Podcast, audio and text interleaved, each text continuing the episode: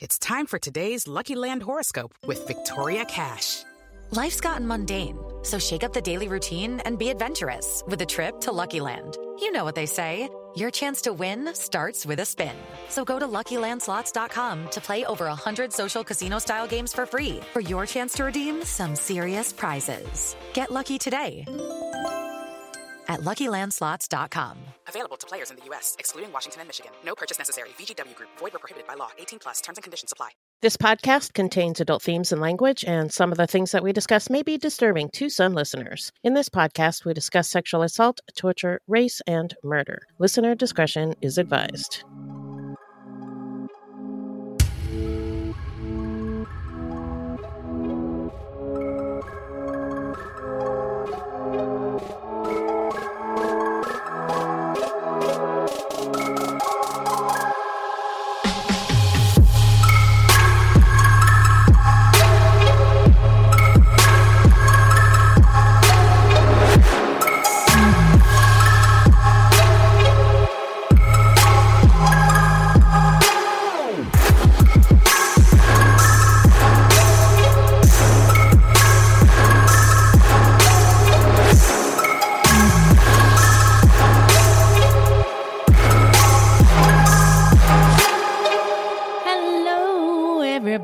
And welcome to Fruit Loops, episode 163. Bienvenidos, bitches, buiti, binafi, and thank you so much for listening. Fruit Loops is a podcast about true crimes committed by people of color and the victims that we don't hear or know much about. Contrary to popular belief, not all serial killers are straight, cis, white, dudes. They just are not. I'm telling you, it's true. And there are many well documented cases of serial killers of color, and Fruit Loops is a podcast all about them. We will take deep dives into the fascinating lives and crimes of serial killers and true crimes committed by people of color and the victims that the media and entertainment commonly leave out because the news is racist. Allegedly. And we are Wendy and Beth. She's Wendy, a black Latinx woman, and I'm Beth, and I just happen to be white. It is not her fault. We're not journalists, investigators, or psychologists, just a couple of gals interested in true crime. Also, the opinions expressed in this podcast are just that, our opinions. Please send any questions or comments to fruitloopspod at gmail.com or leave us a voicemail at 602 935 6294. Oh my God, we nailed We it. did it. and we may feature it on a future episode. Also, our website is fruitloopspod.com and we use Fruit Loops Pod for all our social media. The footnotes for each episode can be found on our website. Plus, check it out for the different ways that you can support the show and become a Fruit Loops patron. You can also support us by supporting our sponsors. Tune yes, in. please do. So, um, who are we talking about today, Beth? Well, today we're talking about Elias Abuelazam, an Arab Israeli man living in the U.S. who was convicted of stabbing a man to death in Flint, Michigan in 2010. But he likely stabbed at least 18 people in total, killing five. Uh, before we get into it, how you doing? I'm doing fine, status quo. Not much uh, going on around here. How are you doing? no news is good news. Same. Yeah, yeah. Um, exhausted, Yeah. but uh, Still excited here. to pod. Yes, indeedy. Now let's get into some listener letters. Well, hello, Oh, yeah. angels. Thank you. So, what is in that bag, Beth? Well, I wanted to say thank you to Nakia for your post where she Mm. said, I'm binging a podcast, Fruit Loop Serial Killers of Color. And an extra, extra read all about it week of April 13th, Beth shared some advice for parents in the initial throes of COVID 19 version 1.0. Mhm. I thought this was something all of us parents and caregivers should have heard then, and so many of us need to hear daily. I hope you open your hearts and can find something you need to hear in this. And she says, I'm only saying that as a parent. I needed to hear this. So um, I don't know if that one is available on our feed. I, I guess so. Because usually those are those are our patron only episodes, the extra yeah, but we do release some, Some of of them, them. sometimes Yeah. uh, for a little taste. But um, I thought it was really nice of Nakia to comment on the wise words of our OG of true crime and of life. And I I remember I I mean I remember that episode really well because it was right. It was like in the the, mi- the Right, uh, beginning, yeah. and it was a nightmare. Yeah. And they were that's asking really parents to take on all these jobs like being a teacher, being a parent, working. And and having a full time job, it was, it yeah, was impossible. it's yeah. impossible. It's impossible. yeah. So Um, we all needed to hear it, Nakia, and we thank you for Yeah, thank saying you. thank, Thank you, you to so Beth much. because she is priceless. all right, uh, we got a new Patreon. all right. Uh, her name is Carrie D. Hey, so Carrie Carrie D, D. here's your tune. Carrie D is the best new fruity. Ow, ow! Thank you, Carrie. Do the Carrie D. Watch me do the Carrie D. Ow, ow, Carrie, baby. Uh, and that is for you, Carrie D. Thank you so much. Thank you. so we're going to take a quick break and get into the story when we come back.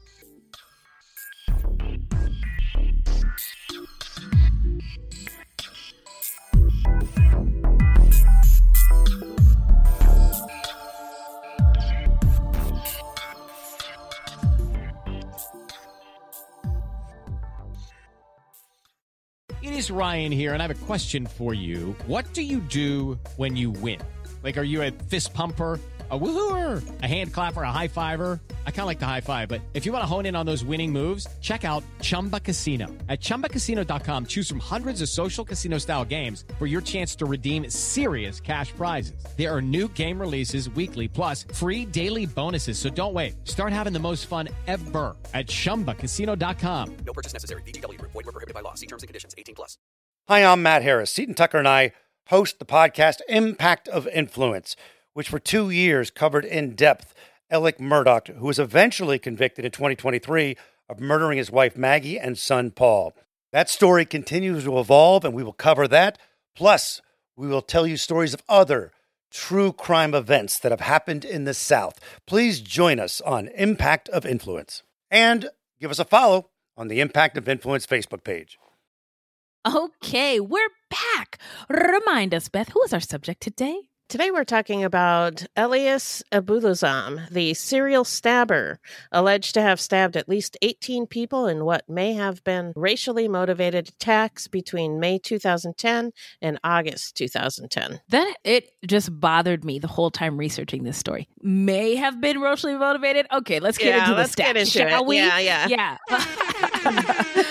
so, uh, Elias Abuelazam, uh, aka the Flint serial slasher and the serial stabber, um, his surname is a contraction of Abu el Azam, which in Arabic means father of Azam. Azam is a boy's name of Arabic origin, meaning great. Um, all of Abu el Azam's uh, alleged victims were described as small framed, for example, short, thin, non muscular men. Um, Abu el Azam was six feet five inches. And uh, for those smarty pants, not on uh, America's system, 1.96 meters in height, and he weighed 280 pounds, 130 kilograms at the time of his booking. Um, 16 of the victims were black, one was a dark skinned Latinx man, and one was white. Abu El Azam was alleged to have stabbed at least 18 people from May 2010 to August 2010, so very short window in Yeah. Michigan, Virginia, and Ohio. Uh, 14 of these people were in the Flint, Michigan area. Five of them died.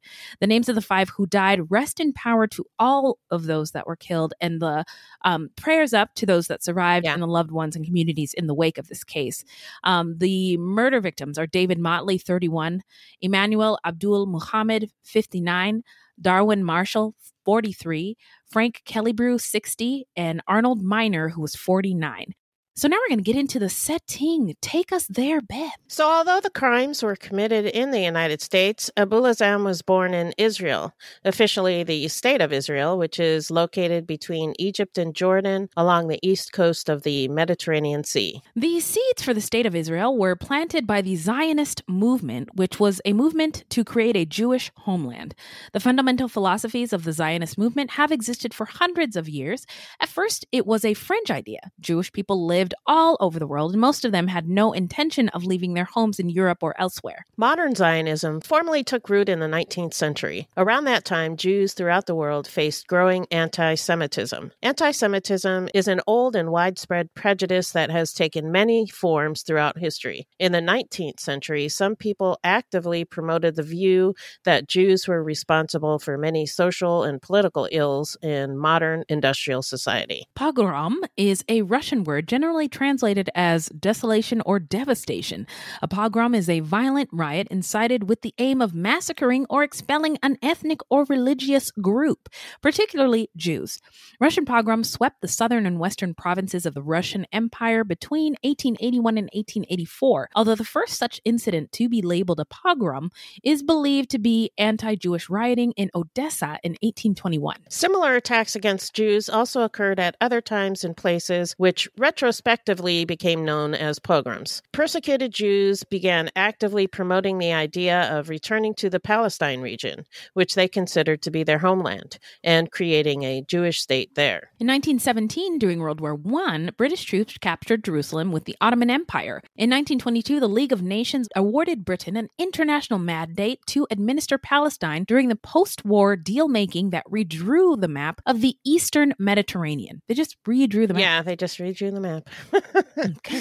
The award of the mandate also endorsed the 1917 Balfour Declaration, in which Britain expressed support for a national home for the Jewish people in Palestine. Jewish people began to move there and buy up land. Under the British, the early Zionist movement was able to lay the groundwork for what would become modern Israel. But between 1922 and 1947, large scale Jewish immigration, mainly from Eastern Europe, took place. The numbers swelled in the 1930s with Nazi persecution. During this time, as Jewish immigration and Jewish Arab tension increased, the British tried to sharply limit Jewish immigration into the area. Then came the Holocaust, the systemic state sponsored persecution and murder of six million European Jews by the German Nazi regime and its allies and collaborators. Between 1941 and 1945, Nazi Germany and its collaborators systematically murdered around two thirds of Europe's Jewish population. Two thirds. Wow. In May of 1945, Allied powers defeated Nazi Germany, ending World War II. While the Holocaust ended with the war, the legacy of terror and genocide did not. Six million Jews and millions of others were dead. Thousands of Jewish communities across Europe had been devastated or completely destroyed. In addition, many Holocaust survivors still faced ongoing threats of violence, anti Semitism, and displacement as they sought to build new lives. In 1947, in large part a reaction to the chaos and violence in British Palestine, the UN hoped to solve the problem by dividing the territory. The UN adopted a partition plan for a two state solution in British Palestine. The plan was accepted by the Jewish leadership but rejected by the Arab leaders, who saw it as European colonial theft. And in 1948, the British withdrew. On the eve of final British withdrawal on May 14, 1948, the Jewish Agency of Israel, headed by David Ben Gurion, declared the establishment of the State of Israel according to the proposed UN plan. U.S. President Harry S. Truman recognized the new nation on the same day. This resulted in the Arab Israeli War and the ongoing Israeli Palestinian conflict, one of the world's most enduring conflicts, which still exists today. Within Israeli and Palestinian society, the conflict generates a wide variety of views and opinions. Mutual distrust and significant disagreements run deep. It is therefore difficult to develop a single objective reason for the conflict, but at its most basic level, the conflict between Israelis and Palestinians is over who gets what land and how that land is controlled. The borders between Israel and Palestine have been disputed and fought over since 1948. Israelis and Palestinians have very different narratives of the conflict with what's happened, what matters, and who bears what responsibilities. Some Israelis view Palestinians as usurpers and conquerors, whereas some Palestinians view the Israelis as colonialist oppressors. Many Israelis believe that the conflict is largely a result of Arab attempts to destroy Israel, and that only Israeli military power stands between them and annihilation. Whereas many Palestinians believe Israel wants to drive them out entirely and they are bent on ethnic cleansing. Although peace talks have been going on for decades, a lack of trust has led to hopelessness in the peace process, which in turn has contributed to both sides resorting to violence. Although the state of Israel is officially a Jewish country, people of other religions do live there as well, and those other religions are tolerated. The religion breakdown in Israel in 2019 was 74% Judaism, 18% Islam, 2% Christianity, 2% Druze, and 4% other religions. Ethnically, it breaks down to 74% Jewish, 21% non Jewish Arab, and 5% other. Oh, welcome to Culture Corner with Minnie. Hello, Minnie. yeah, so Minnie used to live in Israel for she lived there for I don't know, uh almost a year, I think. Oh, Yeah, okay. yeah. Okay. Cool. And she says it might seem a bit confusing to use Jewish as both a religion and an ethnicity to specify some Arabs as non Jewish and not any as Jewish Arabs, but the history of the area and the people is complicated. Arab Jews is a term for Jews originating from the Arab world. The term is politically contested, often by Zionists or by Jews with roots in the Arab world who prefer to be identified as Mizrahi Jews. Many left or were expelled from Arab countries in the decades following the founding of Israel in 1948 and took up residence in Israel, Western Europe, the United States, and Latin America. Jews living in Arab majority countries historically mostly used various Judeo Arabic dialects in their primary community language, with the Hebrew language used for worship and cultural purposes, literature, philosophy, poetry, etc. Many aspects of their culture have commonality with local non Jewish Arab populations. Though Golda Meir, in an interview as late as 1972, explicitly referred to Jews from Arab countries as Arab Jews, the use of the term is controversial, as the vast majority of Jews with origins in Arab majority countries do not identify as Arabs, and Jews who lived amongst Arabs did not call themselves Arab Jews or view themselves as such. In recent decades, some Jews have self identified as Arab Jews, such as Ella Shohat, who uses the term in contrast to the Zionists' categorization of Jews as either Ashkenazim or Mizrahim. The latter, she believes, have been oppressed as the Arabs have. Other Jews, such as Albert Memmi, say that Jews in Arab countries would have liked to be Arab Jews, but centuries of oppression by Arab Muslims prevented it. And now it's too late. The term is mostly used by post Zionists and Arab nationalists. As the term is still so politically and emotionally charged for people, we won't be using it. And that is it for Culture Corner with Minnie.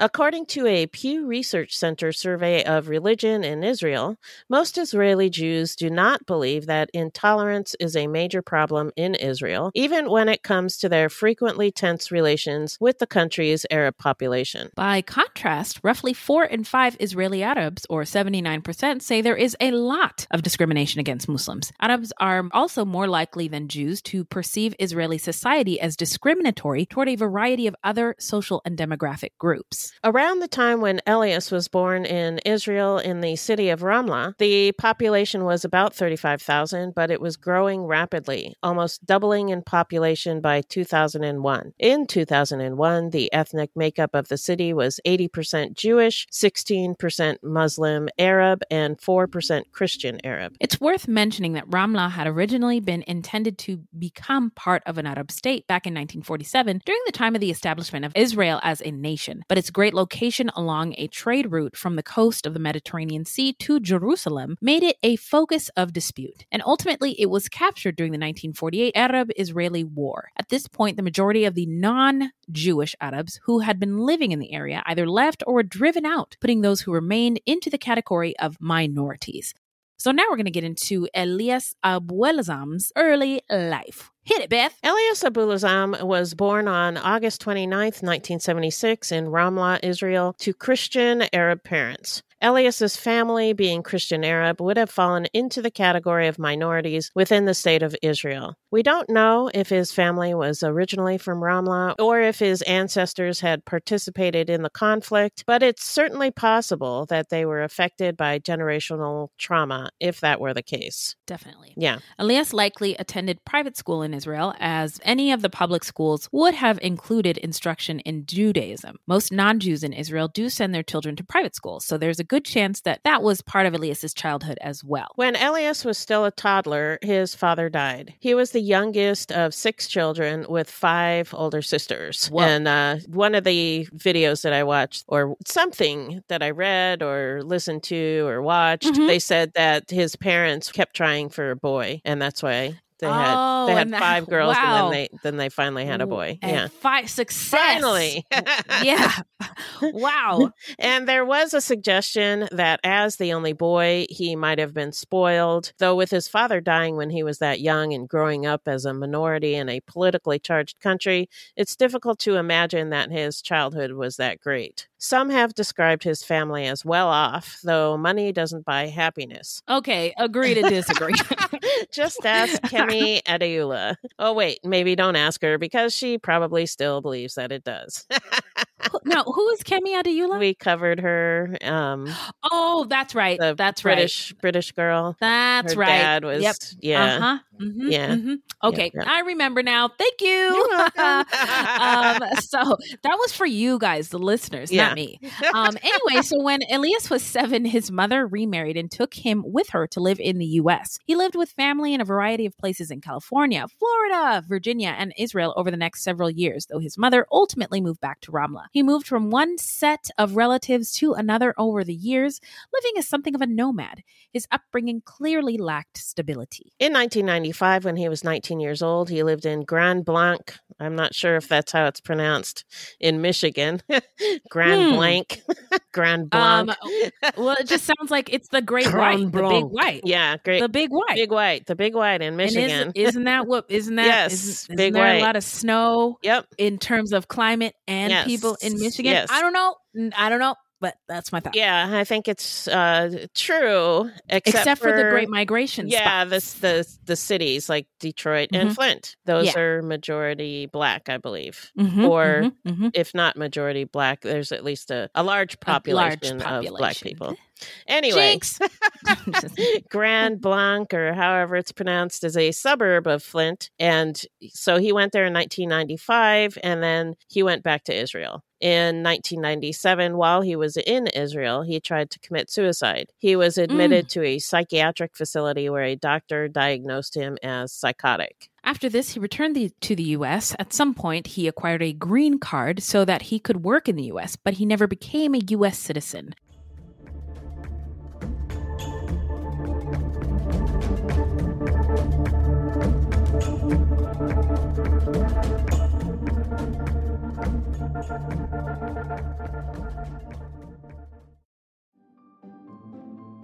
Greetings from Evergreen Podcasts. We're rolling out a listener survey and we want to hear from you.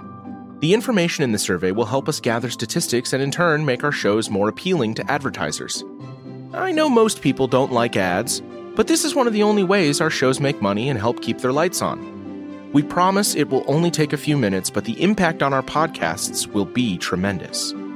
As a token of our appreciation, we'll randomly select one lucky participant each month to win an exclusive merchandise package from Evergreen Podcasts. Head to evergreenpodcast.com slash listener survey to help a show and possibly get some free stuff for doing so. We can't thank you enough for the support. Now back to the show. I want to take a moment to tell you about my podcast, Carol Costello Presents Blind Rage.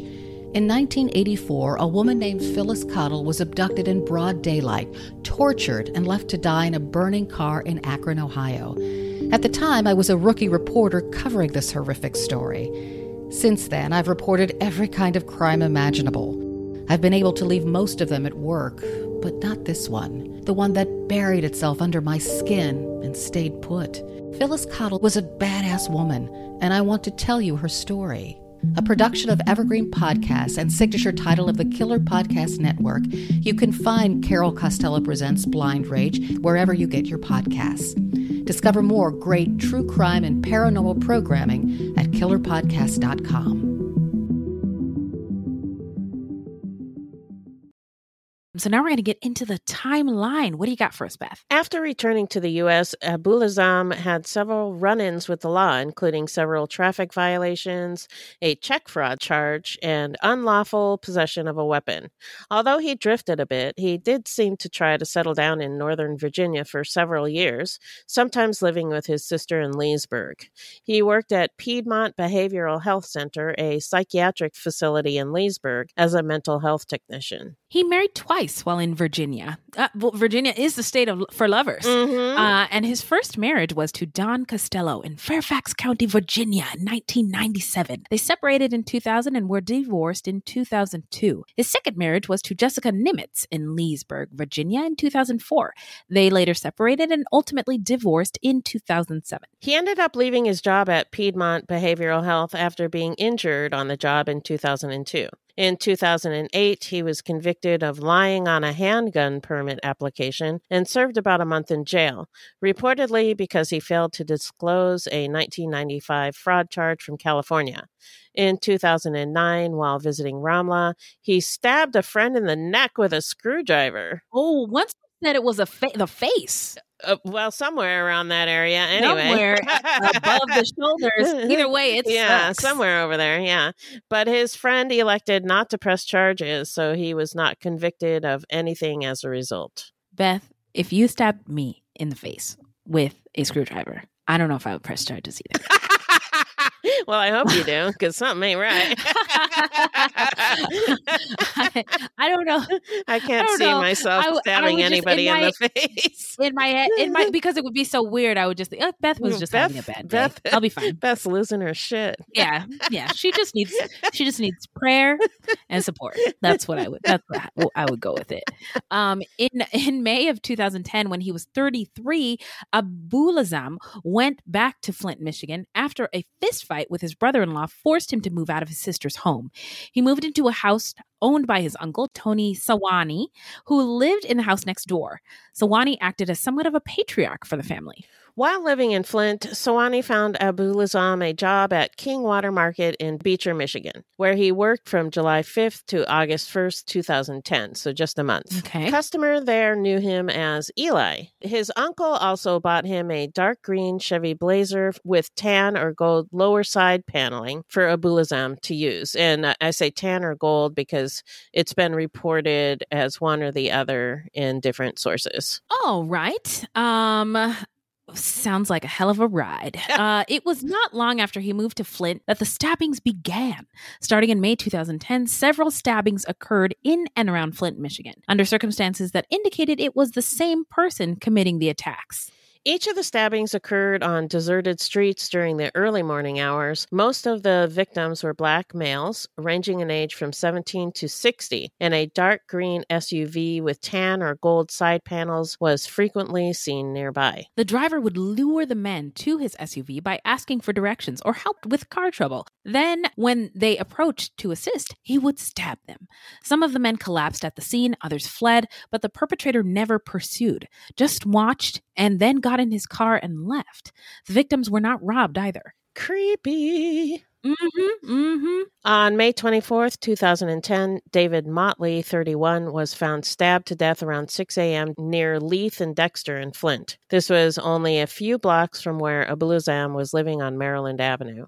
On June 21st, Emmanuel Abdul Muhammad, 59, was found dead about 2 a.m. near Avenue B and Wood Street in Flint. On June 26th, Bill Fisher, 42, was attacked around 5:50 a.m. on Pierson Road near Clio. He survived. On June 12th, Antoine Jackson, then 29, was stabbed at around 1:30 a.m. near Saginaw. Uh, it took me 4 days to hitchhike from Saginaw. I've gone. I've always wondered what that was. It's a place in the Midwest. Anyway, uh Antoine Jackson, 29, was stabbed around 1:30 a.m. near Saginaw Street and Maple Road in Burton, a suburb of Flint. He survived. On July 19th, Richard Booker was attacked about 12:15 a.m. near North Saginaw and Julia Avenue in Genesee Township. Booker was stabbed 5 times, including a roughly 12-inch long vertical slash from below his belly button all the way up his chest. Whoa. He lost 8 pints of blood from his wounds, but he survived. He was the only white victim. Wow. And this is this is how this guy stabbed them. Uh, a lot of the victims, he would stab them in the belly and then pull the knife up into their chest. Shh. Yeah. Beth, can I tell you how surprised I am That I you said that? detailed that you gave that detail? I know you don't like that I stuff. don't, but it's My just so shocking. And some It of the is. some of the victims described being lifted off the ground. Yeah. Oh my Santa Maria. I wow. Yeah. Um wow. Uh wow. I don't know what to say. um you know what else is creepy is that he would just Stand there and watch. and not pursue. yeah, yeah. Um, and there's this TikTok challenge where people are like, I bet you can't get away from a serial killer. Oh, and geez. so it's um it's people like uh getting out of their car and running to their door and the serial killer's just pretend just walking. just Right. casually walking. And they don't make it. oh my god They don't make it to their I mean it's it's a challenge Right. it's, it's it's fake, obviously. Right. But, But uh still, just the idea that yeah. you're frantically moving or And- something and really just terrifying is happening and this person Yeah. is just chilling watching Yeah. is very bone chilling. It's chilling. very chilling. Yeah. Yeah. Absolutely. So, um, and I'm not good at words, but Beth just agreed with me. So I win. anyway, he required 68 staples throughout his back and belly. He had slash wounds on his arms because he said he was trying to prevent the man from, quote, cutting off his face, unquote. Jeez. Wow. On July 23rd, a 21-year-old man was stabbed about 5:45 a.m. on University Avenue near King Avenue. He survived. On July 26, Darwin Marshall, 43, was pronounced dead at Hurley Medical Center after he was found stabbed at about 1:30 a.m. July 26 on Garland Street near West 5th Avenue. He had died from blood loss as his aorta had been cut during the stabbing. And though they tried their best, the response team was unable to save him. That's like seven or eight stabbings just in the month of July. Yeah. And we're not even done with July yet. Right. And it, it's like almost every night, you know? Yeah. Holy shit. So on July 27th, Antoine Marshall, then 26 years old, was attacked at about 3 a.m. near Pierson and Fleming. He was stabbed six times in his stomach and chest, but he survived. On July 29th, Devon Rawls, 20, was stabbed around 3.30 a.m. at Leith and Cook Streets. He also survived. On July 29th, uh, Bulazam was cited for giving alcohol to a minor. The same day, a 59 year old man was stabbed in Flint, Michigan. The man was stabbed at about 6 a.m. near Saginaw and 12th Streets. He survived. So he was in police custody or arrested? No, he was just just, he was ticket? given a ticket. He was working at the the market, the King King Oh, that's right, Water his Market. uncle got him a yeah, job. and uh, mhm, mhm. so he sold alcohol to a minor, and uh, so he got got in trouble for that. On July 30th, Frank Kellybrew, 60 years old, was stabbed to death around 3:30 a.m. near Hometown Inn on Miller Road in Flint Township. This was the 11th attack, the one that convinced police that a serial killer was on the loose. It took 11 attacks. Yeah, I wonder why. What does Wendy always say every week? uh, starts with the R, ends with the acism. Anyway, sketches of a possible suspect soon were posted around Genesee County. On July 30th, a 28 year old was stabbed around 6 a.m. on South Sag- Saginaw Street near West 2nd Street. He survived. On August 1st, Etwan Wilson, 17, was attacked about 2:30 a.m. near Pierson and Basil in Flint. Etwan was walking alone in the area of Cloverlawn Drive and Pierson Road. Etwan later described that a large man in a green over gold SUV was pulled over on the side of the road. He motioned Etwan over to the vehicle, asking for directions. When Etwan approached, the man pounced, stabbing him in the stomach. Etwan was able to get away and was taken to the hospital where he was given the care he needed to survive the attack. So um, I think it was Etwan who described him as looking like a wrestler. Like he, he was just a really big guy. yeah. Oh, yeah, yeah. Um, I'm picturing like The Rock. Yeah, yeah, just a Yeah. really big guy and and muscular. Yeah. Yeah. On August 2nd at about 2:30 a.m., Arnold Minor, 49, was found stabbed on South Saginaw Street near Barton Street in Flint. A police officer driving near Atherton Road in Flint discovered Arnold lying on the ground. Arnold had been stabbed twice, once in the lower chest area and once in the abdomen. He was bleeding heavily, struggling to breathe, and managed to gasp to the officer, Help me, I'm dying. Although he was taken to the hospital, he ultimately died from his wounds. The only information about his attack was that he that he was able to relay to the police was that he thought his attacker was a white man. Video surveillance from a nearby market showed a partially green SUV driving to and leaving from the crime scene. Police detective Randy Kimes, who is investigating the July 30th stabbing death of Frank Kellybrew, went to the scene of Arnold Minor's murder and immediately saw similarities. Kimes consulted with Flint police, who agreed with him. The county's police chiefs convened an emergency meeting. Uh, I'm just imagining what this is like, fellas. Uh, so at the t- at the meeting, authorities learned about additional stabbings. Fellas, there's been additional stabbings. Burton had that's what police that's how police talk to each other, right? They Right, right. fellas. Uh, so Burton had a stabbing on July 12th, and Genesee Township had one on July 19th, and the circumstances of the stabbings were nearly identical. Both victims had survived. Police went public with information regarding Arnold Minor's attacker, providing the vehicle information as well as the composite sketch that had been drawn after one of the previous stabbings. Side note, Uh huh. uh, I've been watching The Americans, Right. and they've been doing composite sketches of of the, the, husband and Americans, wife. yeah. Now you are an artiste, my friend. Yes. Um, any um career or future for you in composite sketch drawings? No, no. I, I thought about doing that kind of work, but I think it it would be too stressful. Like trying to, I Oh. would care too much about it. Oh, Like that's why oh. I work in a job where it does. no, I mean it's important work, but it's like nobody's nobody's gonna die. It's not really life or death. Yeah, Yeah, I, yeah. I feel you. I feel you. I feel you. I just um was wondering about that with the composite. yeah, I did think about it, and I also thought about doing the um, recreations with clay and stuff like With that. clay! Yeah, and and Oh, now they do the the renderings with with computers. All that stuff Yeah. is really cool. Yeah, somebody should send us to a seminar, or you. least. Yeah. uh, and uh, so, and just as suddenly as the attacks began, they stopped. With the public announcement, it apparently got too hot for Abuelazam. He told his bosses he was going to go visit his family in Virginia, then left Flint and drove to Leesburg, where his sister still lived. And then on August 3rd, Anthony Cage, 15, was taking a nighttime jog in Leesburg, Virginia, when a man stabbed him in the back without saying a word. Mm. He survived. On August 5th at about 1:15 a.m., Abuelazam was arrested during a traffic stop in Arlington County, Virginia, on an outstanding warrant from Leesburg for a misdemeanor assault on his former brother-in-law. When police searched his car, they found a knife and a hammer. However, Oh shit.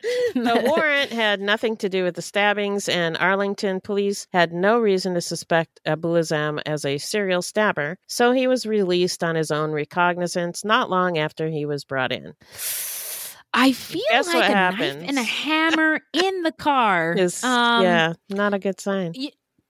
I'm not a I'm not an officer, so what do I know? Yeah. Uh, but anyway, just after 6 a.m. the that same morning, Same a 67 year old man was sitting on the stoop outside of his apartment, Minding his own his damn own home. goddamn business. Yep, in Leesburg, when he was stabbed by a person thought by police to be the same person who had attacked Anthony two days earlier. The attack occurred not far from where Anthony had been stabbed. He survived as well. So this guy's uh, ratcheting up, you know, Yeah, Uh, yeah, getting more and more, more- daring. yeah, I mean, somebody in the in the oh, go ahead. like every every other day, you know, he's he's Yeah. stabbing somebody. Yeah, And I wonder what's going on in his life. Like, what kinds of conversations is he having with his family? Ooh, that lasagna was delicious. Thanks. Hey, want to go play basketball? Like, is he is he still going to the gym? yeah. Is what is he eating for what lunch is he and dinner? doing? Yeah. Is he drinking enough water? What's going on? Anyway, I'm yeah. curious. Yeah, I I do wonder about that a lot. Like serial killers, what are their what's their normal What's the life? day-to-day? Yeah, the day to day. Like what the fuck? Yeah. And then and Yeah. then he goes out in the morning and kills somebody, you know? Yeah, I mean, what's his sleep pattern like? Is he does he use an alarm clock? What does he eat for breakfast? Does he eat Froot Loops cereal? I don't know. I mean, I'm just really curious. Yeah. Yeah, I'm curious too. Uh, anyway, On August 6th, a 19 year old man was in a Leesburg parking lot when someone asked for help fixing his Chevy Blazer. When the teenager approached, the man struck him on the head with a hammer. Mm. He survived. That attack was recorded by a security camera, providing investigators with an image of both the suspect and the vehicle. Hammer is such a hell of a tool. So useful, so dangerous. uh, Leesburg Police Chief Joseph R. Price said that he was confident that the attacks were racially motivated, explaining that the area is 83% white, which makes it unusual that two of the victims there were black and one was dark skinned Hispanic. Yeah, and uh, Flint and around Flint, where those stabbings took place, um, as we said before, the there was there's a large black population there, Yeah, so it's not absolutely. not that unusual. But what is unusual is the stabbings. Because normally, or not normally, but most of the homicides that take place there apparently are um, gun Gun violence. gun violence, right? Not Mhm, stabbings. mhm. So the stabbings were unusual. Yeah, yeah, definitely. Um, and it is also unusual to me um, when you look at across racial lines. Yeah. um that um that that in sort of getting that intimate with um somebody that you don't know that well or who's completely different than you um i don't know what it means but it just sticks out of yeah. my mind It's Yeah, it does. unusual. Right. On August 7th, 59 year old Tony Lino was taking a smoke break outside of the Toledo, Ohio church where he worked when he was attacked and stabbed. He survived. So, Toledo, So, Ohio. toledo ohio holy toledo Holy Toledo. by the way yeah. I heard an interesting um, comment about Ohio that Ohio is great if you can get out of it. I don't know much about I don't know much about Ohio, uh, but uh, I thought that that, That was quite funny. an I would say interesting comment. about Texas. so, any of our listeners who have Florida. great things to say about Ohio, Florida, or Texas, please get at us. Educate us. What's so great about Ohio? Anyway, uh, now we're going to get into the investigation and the arrest. So, Flint police had informed a task force and an anonymous tip line was set up. By then, investigators had been made aware of the similar attacks that happened in Leesburg, Virginia, and Toledo, Ohio. Toledo is located between Leesburg and Flint, so officers believed that the killer was on his way back to Flint. In the meantime, Antoine Marshall, who had been stabbed on July 27th and had been recovering in the ICU, woke up. He was able to give the police more information about the killer, specifically that he was, quote, not all white, unquote. Hmm. Antoine told officers that he didn't know what race the man was, but that the attacker had olive skin. The 314th tip called in to the task force tip line was from a woman who said her father worked at Kingwater Market and a man that worked or, or a man that he worked with known as Eli drove a similar vehicle and kind of looked like that composite sketch. He also recently left for Virginia. Police spoke to the owner of Kingwater Market. That owner didn't know Eli's full name because he always paid him in cash, and nobody else there knew what his last Ah. name was either. Okay. Um, but one of the other employees did have his phone number, and so police got that, and they were finally able to get Abuelazam's full name when they discovered that he'd been cited for selling alcohol to a minor while working at the market. So that's Got him. we talked about that earlier. Yeah. That's right. On August 10th, Abuelazam's uncle, Tony Sawani, later claiming that he had been fed a story that Abuelazam was in a bar fight and didn't want to go to work because he was afraid that the person he had been in the fight with would call police, bought him a $3,000 plane ticket to Israel. Wow. That is an expensive plane ticket. Wow. Uh, yeah, it is. I, I didn't even. That is a hell of That a plane a ticket. hell of a plane if it ticket. cost, if CrimeCon cost three thousand dollars, we would Would never, never go. go. uh, so, bought him a three thousand dollar plane ticket to Israel, basically telling him that his free ride was over and he should get the fuck out. But uh, did the sources say if, or are you trying was- to I make our show? Our show family friendly. this is a family friendly murder show. Come on, kids. Get the F out. yeah, yeah. On August 11th, 2010, Sawani and Abuelazam sped out of their Flint neighborhood in separate cars. They drove to a home in Burton, where they left a blazer in a driveway, then traveled together to the Detroit airport in Sawani's vehicle. The same day, police were able to begin tracking Abuelazam via his phone. At first, they got nothing, but then his phone pinged around Louisville, Kentucky. Police then, I love these cell phone ping stories. Yeah. Anyway, uh, it's kind of like DNA's uh, not Yeah. as hot younger sister. Yeah, yeah, it's it's it's it's exciting. Yeah. It's very exciting. So, police then realized that they had a problem.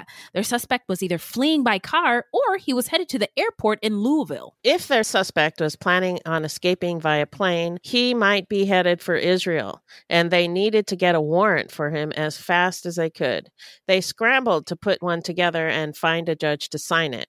They also notified the U.S. Customs and Border Protection, or CBP. Now, when this, uh, th- my memory, I remember When this happened? case heating up. Oh, wow. Yeah, and um, I, I just remember the news reports, and I because I had a conversation with m- my mother, um, because they were trying to get him to Israel, and I think I don't know if you can if Israel has an extradition policy or not. My impression was it did not. So yeah, if they he were went there, they couldn't, they couldn't get him back. Yeah, that's what the, all the people were saying was like he Yeah. cannot get on this plane because if he gets on this plane, he is gone. out of here uh which you know we've had conversations in my family that if one of us did something terrible we might get a one-way ticket to, To back to my, yeah. my mother's homeland where they can't get us. Bye. Uh, but we would. I, I'm pretty sure none of us would ever do gonna- this. Not planning on So, it anyway. Not, na- yeah, exactly. Uh, so, uh, a CBP officer discovered that Abuelazam was on his way home to Israel, booked on a Delta Airlines flight that went from Detroit to Louisville, Kentucky, to uh, Atlanta, Georgia, largest, uh, largest, busiest airport in the Yeah. United States, and then to Tel Aviv, Israel. As police were putting together the warrant, Abuelazam got on his flight in Louisville, headed to Atlanta. Police finally got the warrant signed when Abuelazam was in the Atlanta airport, just Whoa. minutes away from boarding a flight to Tel Aviv. Oh my yeah, God. it, it, the way they were describing it on one of the shows, they're like running all over the place and calling people and just like Yeah. freaking out. Yeah, And I remember the um, footage, the news footage from the airport scene when they got him. Oh wow. Yeah, I don't Yeah. remember this case at all when it happened. I just remember that part because of the conversation I had with my mother Right, about right. extraditing one of us Where to go? necessary. yeah, America does do, does not do great things to when you're a person of color. Yeah, so yeah. you know You gotta have an never know. escape plan. Yeah, Yeah. exactly. Yeah, So CBP officers were then given the go-ahead to arrest Abuelazam. Airport employees paged Abuelazam over the intercom, and when he came to the desk, he was taken into custody without incident while his flight to Tel Aviv was boarding. Denied. wow. uh, the weakest link. So Abulaz- Abuelazam's luggage was recovered from Louisville, Kentucky airport. It was later learned that Arnold Minor's blood DNA was found inside on items of clothing, as well as Abuelazam's Chevy Blazer. On August 13th, Abuelazam waived his right to fight extradition from Georgia to Michigan. At his extradition hearing, there were conflicting descriptions given as to his personality.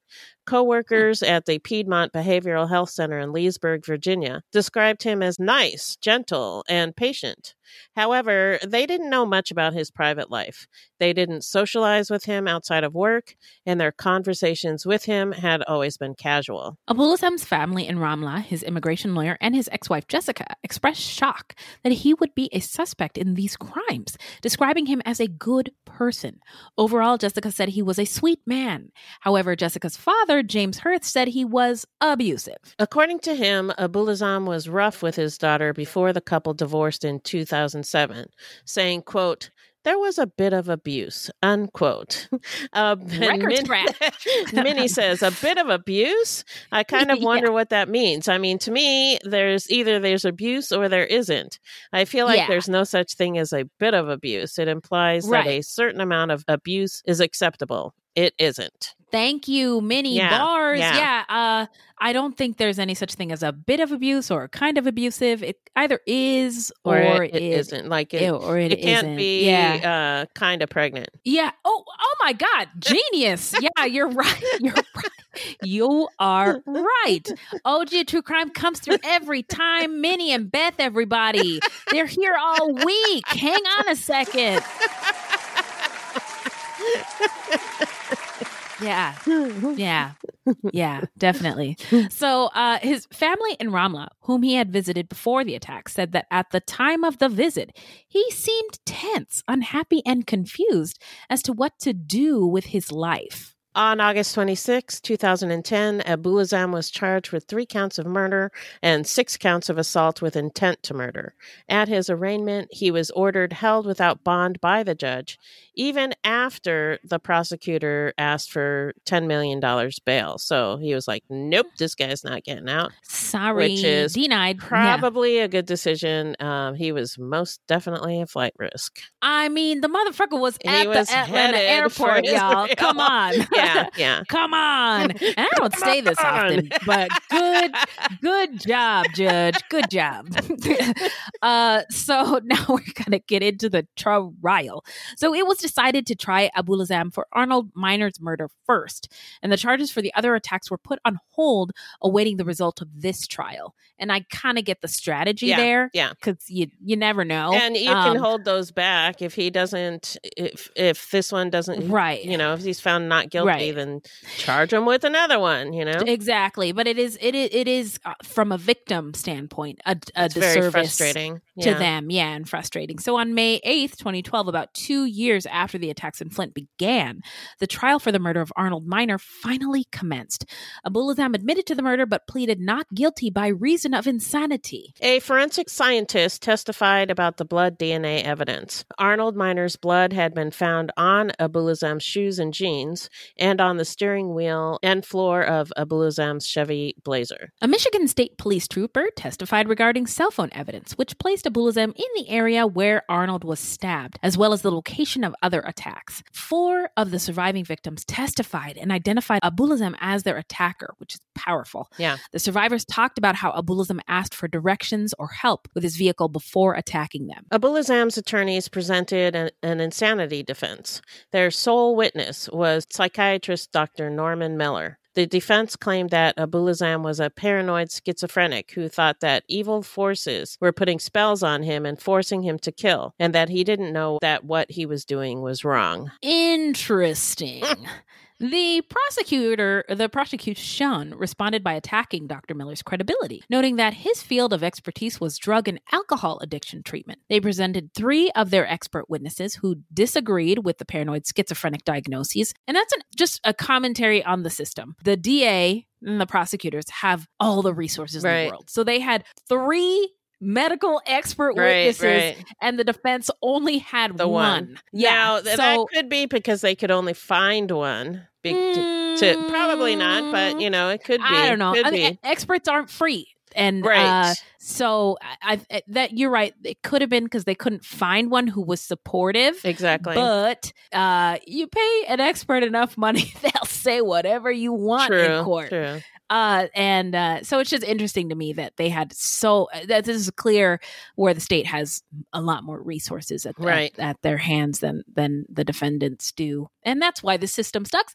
And I hate it here. Anyway, they said that although they did think that Abuelazam has an unspecified personality disorder, his attacks were too planned out and organized for him to be considered legally insane. The prosecution argued that Abuelazam exhibited planning, control, and a lack of empathy. He would clock out at work before heading out into the night to troll for victims. His attacks occurred after midnight with no witnesses around, and the victims were carefully selected, indicating that the attacks were not impulsive. Yeah, I think there's a lot Yeah. of truth to that. Yep. Uh, so on May 22nd, 2012, after one hour of deliberation, by the way, these jurors get lunch, bathroom breaks, so an hour of deliberation like isn't that long. They went back and said, "Yep, he's Yeah. guilty," and then they yeah, and then they went to the bathroom and yeah, hung out. yeah. you know, I don't know. I haven't served on a jury yet. I'm dying to, but my I imagine there wasn't a ton of deliberation. Right. That that hour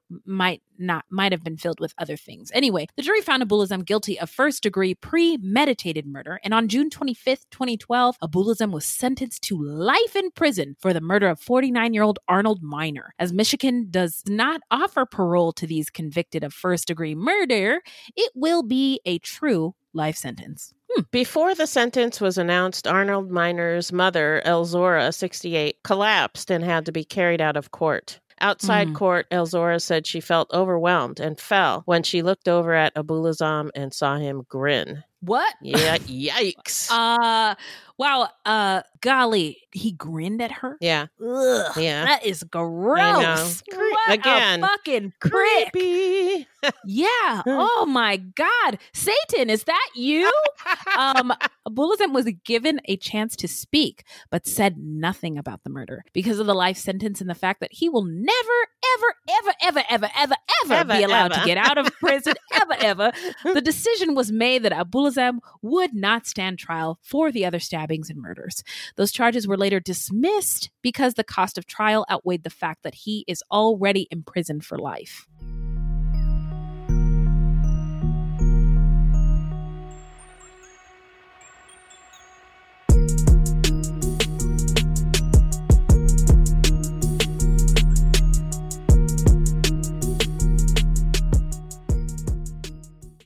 My name is Bill Huffman, and I am a former Cleveland news producer, and I am now the host of the podcast Who Killed. I began the show focusing on the unsolved murder of Amy Mihaljevic, and now each week I explore a different case with a focus on some of the victims who don't get the attention they deserve. I have a deep catalog of over 225 episodes, so there is a guarantee there will be something for you. Who Killed is an evergreen podcast, killer podcasts, and slow burn media production. Subscribe today wherever you get your favorite shows.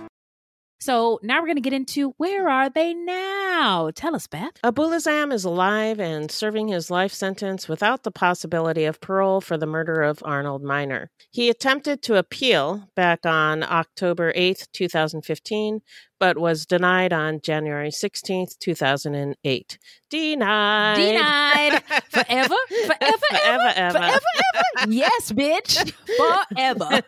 On May 2nd, 2017, Abuelazam confessed to a 2009 murder in Leesburg, Virginia. So another one. Another one. Another Uh, one. Q- uh, cue DJ Khaled. Here I go. Another one. Yeah. So he is currently serving time at Ionia Correctional Facility in Michigan. At this facility, security consists of two 12 foot wire fences. This facility has everything with incorporate, which incorporate a stun fence, razor ribbon, gun towers, security surveillance cameras, and a alarm system for staff throughout the facility. Wow. Your prisoners are gonna love it. Enclosed,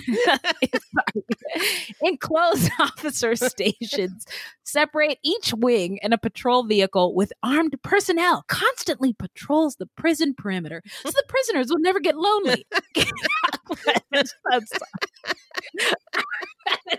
Sorry. I I don't think Abuelazam will be getting out of there ever. Ever, ever? Ever, ever. So, oh boy, now it is time. It is time, y'all, for our takeaways. Hit it, Bev. So I, I don't know why this guy did what he did and why he chose mostly black men. But I keep on thinking Mm. about at the beginning of the script when we were talking about the Israeli Palestinian conflict and how Yeah. hopelessness can lead to violence. Yes. So uh, some acquaintances and family said that he seemed lost, like he didn't know what to do with his life. He was obviously filled with anger, but exactly where that anger came from, I don't know. I mean, there's a lot of strife in uh, yeah. Israel um, Yeah. in that area. So you know, And generational, too, generational you too. know? yeah, You, yeah. Uh, we've talked about the studies with mice before. and, yeah, yeah, um, and how it's evident in humans as well. And Right. so, even though he may not have directly experienced trauma of um, his ancestors Right. or um, his the people who came before him, uh, it's kind of still there in Yeah. his cells and genes and stuff. right, right. Um, and and he did stab someone in Israel before he started his spree. It's like he stabbed somebody in Israel, and then he came to the Mhm. U.S. and then it was all stab, stab, stab, stab, stab, like Stab- stabbing every stabbing night. Mc- stabbing Yeah. McStabberses. And he did. yeah, and he liked it a lot. yeah, he really did. And uh Yeah. it- just like how he would watch them after he stabbed them, Oh, like he just yeah. really liked stabbing. And Yeah. uh, I don't know why, but there you are. Yeah. And Oh, um, my we gosh. we were talking about this case the other day. Um, we were like messaging each other, and, Yeah. and Minnie was in the conversation. And uh, Mhm. Minnie thinks it was it was racially motivated, and that the Yeah. one white victim was an anomaly. She feels Yep. like Abuelazam was trying to kill a part of himself, and he was choosing people Mm. of color because he is also a person of color. He chose to Mhm. stab, which is the intimate way of attacking, because it was very Mhm. personal, emotional. And maybe he Mhm. saw himself in the victims that he chose, people who are treated as second class citizens in their own country. She said, quote, I think if I were to pinpoint one key factor in this case, it would be anti Arab sentiment. I think it's telling that Jews that are of Arab descent tend not to want to refer to themselves as Arab, like they want to dissociate themselves from that. And when you say the word Arab, I think most people in North America immediately think Muslim. And I think Yeah. that anti Muslim sentiment goes way back to the time of the Crusades. And I think a lot of people don't even know that there Nope, are they Arab don't. Christians, They don't. which is listen, Yeah. listen to the look at the comment section of any, Anything. any, Yeah, anything. yeah. they don't. Yeah. And uh, Abuelazam's family was Arab Christian. Mhm. And there is definitely anti Arab sentiment in the U.S. yeah, yeah, for sure. Lots of it. There's plenty. There's plenty, Plenty to it go around. Yeah. Um, I I agree with your assessment, Beth, and with Minnie's. To Minnie's point about the um intimate way of attacking, Yeah. I wonder if the personal and emotional attack is more cathartic than like I'm shooting sure. somebody. Yeah. And It- and just how he would stab them too was and watch. Yeah, yeah. like if there was yeah. some sort of release, even though it, it- it's not sexual in any way, there's he's getting something, something out, of it. Yeah. Um, and I am just, I'm just, whew, it it is a lot. Yeah. Um, also the self hate and dissociation is real. In a world where there is global hatred and persecution of your existence, be it um, Arab, Jewish, Black, female, um, to protect yourself, you might deny who you are when others identify you as that. So, you know, cut to I'm not black, I'm OJ. Right. Or I'm not black, I'm Dominican. Or I'm not this, I'm that. Right. Um, and there, uh, there was an allegation that he had paranoid schizophrenia, and but I think that was debunked because of the pattern and the planning. Right. Um, but th- you know, I, I, I don't know. We could, we, if we could completely rule out that there was some sort of something, Some kind of psychosis or something. Yeah. Yeah. Yeah, because it was so sudden and the spree was so um intense for such a short period of time. Yeah. That I wonder what that There's was about. definitely some kind of mental health stuff going on. It just didn't Yeah. come to they weren't able to use an insanity defense. That doesn't mean that he wasn't totally fucked up, you know? Yeah. And then the ir- the irony of him working at a mental health facility Yeah. before all this happening Right. is interesting to me. Yeah, it also. is. Um, time and place also is interesting because Flint has a high black population um, related to its ties in the Great Migration, which we didn't get into in this case. Didn't Um, but it had time, a lot to do. There's a lot of black people there because of the fleeing from racial terror in the South and the economic opportunity that was available in places like Michigan and Ohio. Why?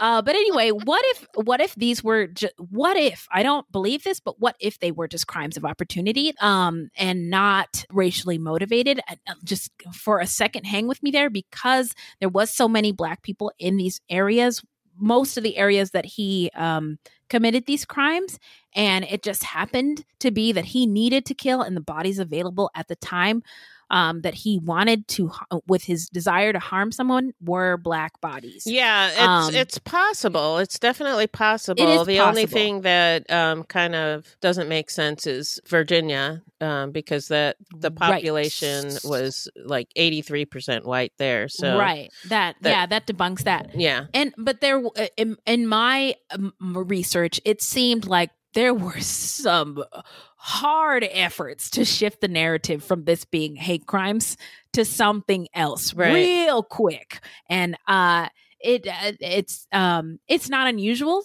Um, it just it, but I notice it.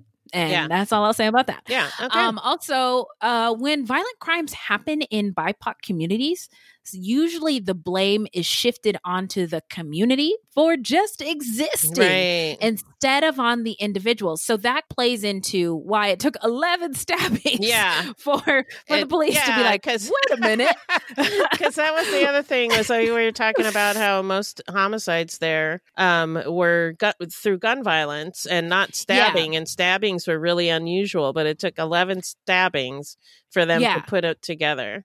this is a really grim um analogy but you know like when you are in your house and like you kill a fruit fly and you're like oh so another one bites the dust Right. good riddance um just another one uh, good G- Yeah. g- i'm glad i got another one Yeah, and sometimes i wonder if that is how like white america and law enforcement looks at black I'm sure some of people. them do. I always go back to that documentary Unseen where the market guy was like, Yes, uh, yes. he's just taking out the garbage," you know. yes you're right yeah I always and go so back to that. Yeah, Yeah, I I do too. It's a it's but that is that's the truth sometimes about how what people see yeah. what yeah, how people see um black and brown bodies and um black and brown Disgusting. victims and it is disgusting and um all those things, but I I it, it's just something that, that um crossed my mind Right. um that these communities were more susceptible and more vulnerable to harm and when something but when something happened to them like harm um it, they it was seen as their fault or it's just somebody taking out the trash and that's kind of why it was allowed to continue for so for longer than Right, normal. right, right. um and those are my thoughts. Now it's time to get into how not to get murdered. So if you love true crime and you don't want to die here's a tip for you this segment is not intended to be victim blaming. We thought of this segment because I read somewhere that a lot of people listen to true crime because they want to know what they can do to be safer. This is not meant to blame the victims, it's just learning from other people's experiences. I feel like this tip was fate because I was listening to a podcast, Tig Notaro, and she um, was talking about a book about fear by some guy. I didn't catch the name, but essentially, it's um, when you ignore your feelings of fear, you you in danger girl. Yeah, Uh, yeah. so don't be polite and listen to your gut. And so there, I I also just googled that. Listen to your gut. And Uh-huh.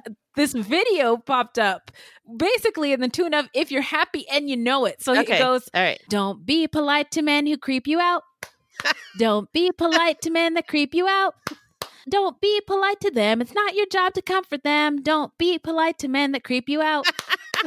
and the the mom on the internet who taught this tune to her girls got mixed reviews. Like some critics called it toxic Oh, geez. femininity, but I and just uh, okay, maybe there's room for that criticism. Maybe I don't know, but I do think it is a good reminder. If your spidey sense is off, don't ignore it. Yeah. You're in danger, girl. Yeah.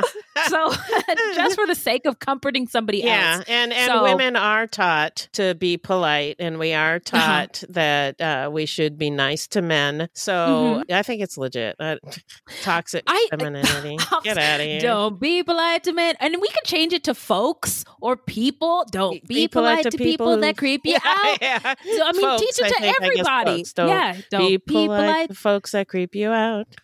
Don't be polite to folks that creep you out. See? Right, Yeah. Oh it my works. gosh. It works. I already feel like the world is a better place.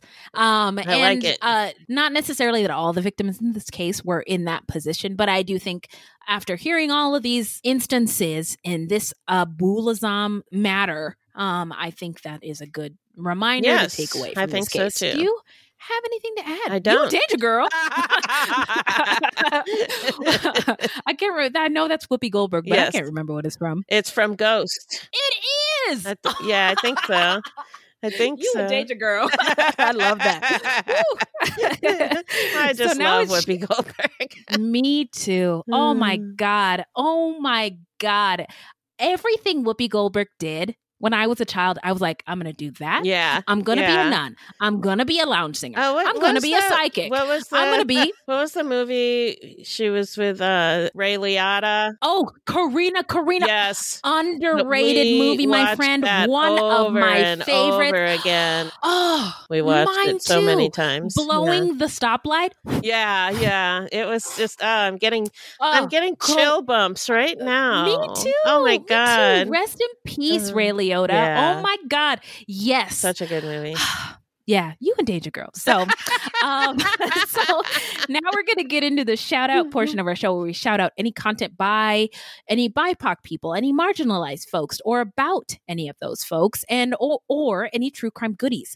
Um, I have two true crime goodies. Pretend podcast. Okay. It is. Hang on, I have to look it up because I just found it the other day after I saw Jerry, the FBI lady, Oh yeah. shout it out and it's a podcast it's a true crime podcast um about um con artists but they uh, i've listened to episodes about hypnotism um whether that's a con or not and hypnotism used in murder trials what the fuck um it's basically it's about people pretending to be stuff they're not Oh my god. I the have to. criminality of it it is fascinating and the host is i believe a latinx Okay. man Subscribe. um, and it's really, really great. And uh, the other podcast is On Their Behalf. And On Their Behalf is a true crime podcast that Podsauce named. They also named us too, and our friends at Affirmative Murder. Um, one of eight true crime podcasts from Black creators, all about marginalized murderers, on. serial killers, and victims. And On Their Behalf is focused on highlighting stories that didn't get their airtime or media attention, specifically BIPOC, LGBTQ plus, and others and um, they work to represent the stories that the media doesn't. Uh, so that is also a good Very show. cool. So what do you what do you got? So, um, I I haven't really been. I haven't found any anything new recently. Mm. But I have been watching uh, The Leftovers, the TV show. It's on Girl. HBO Max, and uh, really enjoying it. So yeah, Yes. I thought yes, so. I, thought it was like a Christian show because it's about some people, uh, like something like two percent of the world, the people in the world just disappear, and they know style. Yeah. and they, yeah, they think it's like the the the rapture. the rapture. Yeah, so people think Uh-huh. it's some people think it was the rapture, and the stories are about the people that are left behind. That's why it's called the leftovers. Yeah. So I thought it was a Christian show, and I was like, that's not my bag. So I didn't watch it. But then at work told me to watch it. He's like, He told me to watch it too. that and and, uh, and and that's why I watched it. It's Yeah, so good. it is really good. he has good. amazing taste yeah. in programming. Yeah, he's always But I got don't know- something for me to watch. He's Oh. like, oh, he's the one that told me to watch The Americans. Oh my God. How is he doing? I tell him I said hello. Yeah, he's doing good. Yeah. good, good. Oh my God. Yeah, his So, recommendations are on gold. point, yeah. I, he, I've not had one bad one. Nope. And The Leftovers is an excellent It is program. really good. It feels kind of like a cross between Lost and uh, Six Feet Under.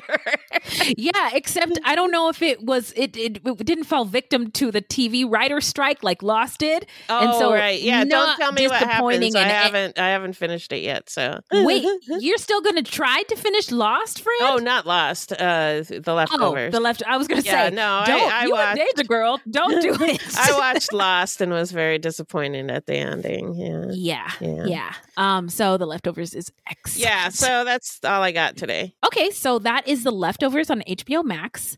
Excellent show and pretend podcast wherever you get your podcasts, and also on their behalf another true true crime podcast wherever you get your podcasts. Right on. Oh my god, this has been so much fun, my friend. But that's it for today. In the meantime, where can the people find us? Our website is frootloopspod.com and we use Froot Loops Pod for all of our social media.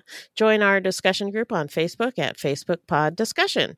If you want to support the show, you can send us a donation on the Cash App. Just Google Froot Loops Pod Cash App, or you can become a monthly patron through Patreon. This will help us pay for things like our website and pod hosting. There's no minimum and no commitment. Even a dollar would help. And as always, we have merch for sale on our website. Oh my gosh, Patreon just started a thing. You don't have to do monthly donations. I Oh, guess you can just just do one Do time. time. Right on. One and done. Yeah. Right on. Um, so awesome. Well, this is a weekly podcast and new episodes drop every Thursday. So until next time, look alive, y'all. It's crazy out there.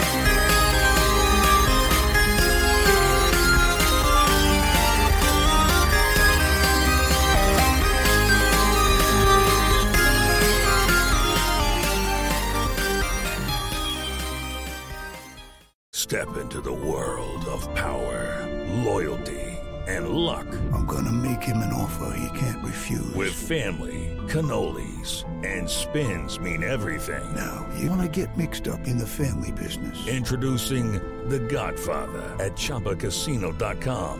Test your luck in the shadowy world of The Godfather slot. Someday, I will call upon you to do a service for me. Play The Godfather now at ChumbaCasino.com. Welcome to the family. No purchase necessary. VGW Group. Void where prohibited by law. 18 plus. Terms and conditions apply.